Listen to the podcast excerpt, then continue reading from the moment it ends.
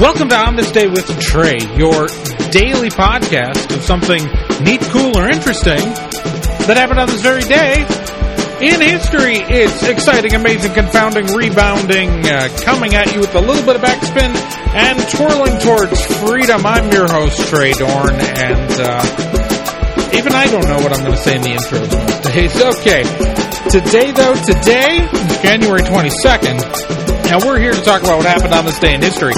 So let's go do that.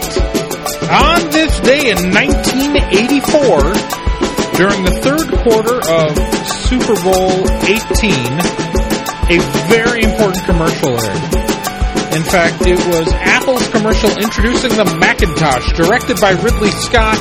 It was the blowout ad that really put the Mac on the map.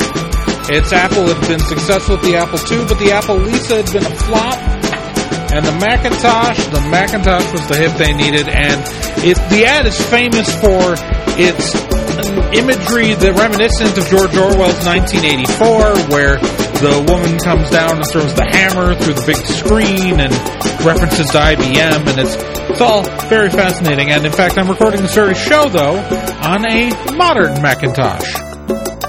I don't know. It's an interesting ad. I think it's cool. And it just aired the one time. Well, except for all the times the news repeated it.